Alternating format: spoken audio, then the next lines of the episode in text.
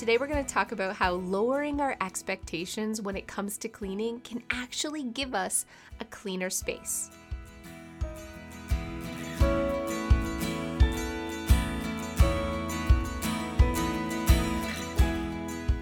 Clutterbugs, and welcome back to the Clutterbug Podcast. Today, we're going to talk about spring cleaning. We're going to talk about expectations and why we sort of see cleaning as a negative thing and why we procrastinate doing it, or some of us just don't do it very often at all. Last podcast, I did talk a lot about our childhood connection and how it really goes hand in hand with how we manage our house today as adults.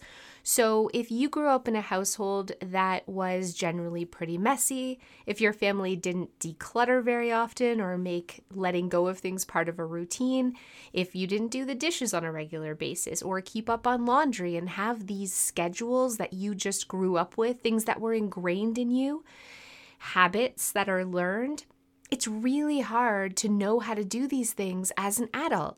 This is definitely a learned behavior, but the other side is also true.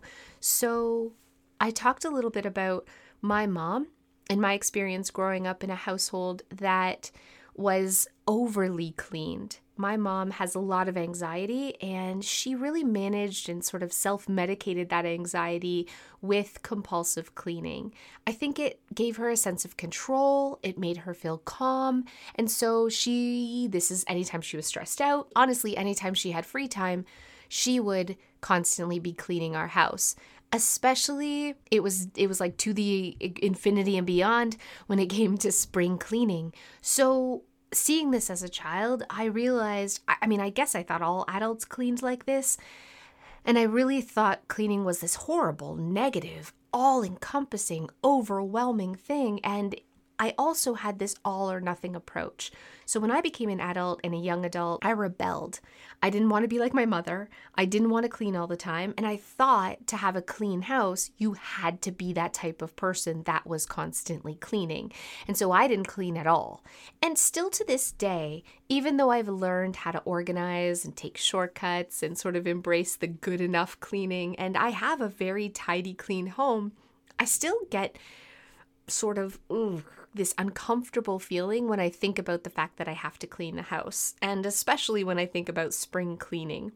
For the longest time, I thought spring cleaning was stripping everything away and scrubbing every single thing. I thought it was moving out all the furniture, washing behind everything. My mom used to take all the screens out of the windows and we would scrub them with a scrub brush outside for hours and hours. She would say that a window wasn't clean unless it was cleaned three times.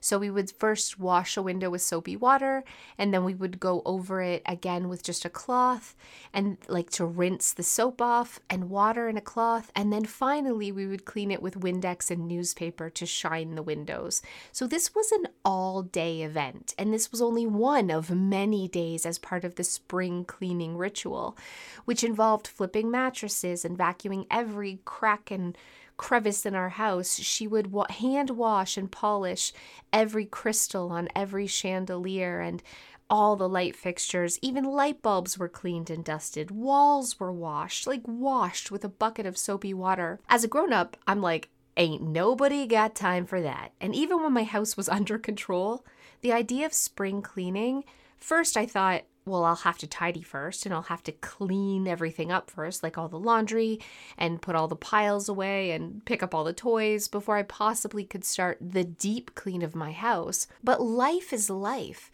And tidying takes time, and picking things up and catching up on laundry and doing the dishes. That's sometimes all we can manage. So, how could we possibly spring clean on top of that? And talking to friends now as an adult and family members, people are like, oh, I have to take some time off work to spring clean my house. And this is like this normal expectation that we have. This is this sort of lie that we've been fed that to spring clean our house, it's a week long affair or it's this insane undertaking, and we have to basically uproot our entire lives and just go crazy bananas on our house. And that expectation stops us from doing it. In truth, it really does. The expectation of what spring cleaning entails, or what sometimes even just cleaning our house, what it's supposed to look like, what we're supposed to be doing, what's the right way to do it, it seems so overwhelming that we just duck and hide. We just do anything else. We just avoid this at absolutely all costs. I want to help you lower your expectations. I want to help you look at cleaning your house in a different light. And I really hope if you've been listening to this podcast for a while, I've been able to help you change the way you think about organization. Organizing isn't one size fits all. There are different organizing styles, and you have to really discover what works for you. I also hope after listening to this podcast that you've taken some pressure off yourself and sort of embrace that good enough organization for your home that and set up systems that catch your clutter exactly where you drop things. But now I want to talk about how we can use that same philosophy and apply it to cleaning our house. I think we need, everybody cleans different, and we really need to understand what works for us and what doesn't. Some people really love zone cleaning, which means they divide their home up into zones. Maybe they do bedrooms one day and living room another day, kitchen another day, bathrooms on, a, on another day. And then there are people who task clean. So maybe one day they'll vacuum everything, and another day they'll do floors, or another day they'll dust. And some people, like me, we're speed cleaners. We do a little bit of everything, either every day or every few days, more random speed cleaning. Knowing what works for you and what doesn't can really help you come up with a routine for that daily maintenance stuff that just makes it less daunting and makes you just actually get up off the couch and do some of the cleaning. But with spring cleaning, there's so many routines online. There's so many different things that you can look up, and they're all insane. I even have some spring cleaning checklists that are that I used to do years ago that are over the freaking top. How can you fit this into your schedule? You are working, you've got kids, you're busy, you have activities, you have any type of life at all. How do you possibly fit these insane things in? Well, the answer is you just don't. And so I want to make it really approachable. I want to make it realistic, and I want to give you my new routine to maybe inspire you to lower those expectations and still deep clean and freshen your home for spring. So, what I do is I think of my home like a three layer cake. The middle layer is the layer that generally we actually clean pretty regularly. It's the top of the kitchen counters, the top of the dresser, your surfaces that are sort of waist to eye level. We're wiping the middle of our home all the time. So when it comes to spring cleaning my house, I just like to take one hour and just hit it high. Do all the high stuff that gets neglected the top of my windowsills, my curtain rods, my light fixtures. I want to do the top of the appliances and just anything high, the spot on the wall above the stove, not my entire wall. I'm just focusing on going high, and this is keeping me focused. I do have ADHD, so sometimes I'll start a task in one room and I'll sort of flutter from space to space, or I'll go up high and I'll go low. And next thing you know, I'm sorting and I'm cleaning and I'm picking up clutter. And I want you to know that before you clean your house for spring, before you spring clean your space, you don't have to tidy it first. It doesn't have to be clean before you can clean. We can just focus on actually getting the cobwebs out of the corner, wiping down the tops of our cabinets, doing the high stuff that we neglect, and that's good enough. And then I focus on low. So I get on my hands and knees and I just have a cloth, a damp rag, and I just get low stuff. So cold air returns, any of my furnace vents, baseboards, the bottom of my furniture, like the legs of my chairs, the legs of my sofa, the legs of any side tables. They're always like super disgustingly gross. And I just go around on my hands and knees and just wipe stuff. It isn't perfect. I'm just getting the globs of goo, especially the kick plate in my kitchen under my kitchen cabinets. I crawl around and do all that. And my entire house can be done in under an hour. I have bad knees. I really should get knee pads when I do this. But it's fast, it's simple. I've taken out the overthinking, I've taken out the expectations, and I've done a deep clean of my house. And then I focus on two other areas. I give my fridge a good wipe and I throw out any expired food, expired condiments. I timed myself doing this the last two times that I did it, and both of these were under 15 minutes. We don't worry about organization. We're not going full home edit and putting all our fruit and vegetables in rainbow colors. We're just getting rid of things that have expired and we're wiping down the shelves. End story. This is important to do during the spring and cleaning your windows. Cleaning your windows is going to let in more light, it's going to feel bright, and over the winter, your windows can get really dingy, which makes your home feel sort of dirty and dingy. I honestly, this is not sponsored, but I 100% recommend getting the Windex, either the Windex window cleaning pads that you put on top of. It comes with like a stick, but you can also put an extender on it. My windows are really high, so I put an extra broom handle on the end, and I just dampen the pad, rub it all over the windows, and rinse it off with the hose, and you're done. They're streak free, they're beautiful. It's under 15 minutes to do all of my windows, no pressure, no going crazy like my mom doing it three times and and doing it with the Windex in the newspaper and getting on a ladder. You don't have to do any of that. We can literally have clean windows and cheat our way there with a $15 window cleaning kit that Windex makes. Why wouldn't we do that? Now, this only works, of course, if your screens are on the inside of your windows and your window, the glass, you know, is on the outside, so you can just spray it really quickly. But yeah, just just take a shortcut and that's it. That's all I do for spring cleaning. Sometimes I will vacuum my mattresses if I feel like it. Sometimes I might move furniture out to vacuum behind, but not always. I just hit it high, I hit it low, I do the windows, and I do the fridge, and I move on. I've lowered those expectations so it's realistic. And I can do all of these things in four hours on a Saturday afternoon. And I feel so good about myself. I want to take a second to thank KiwiCo for sponsoring today's podcast.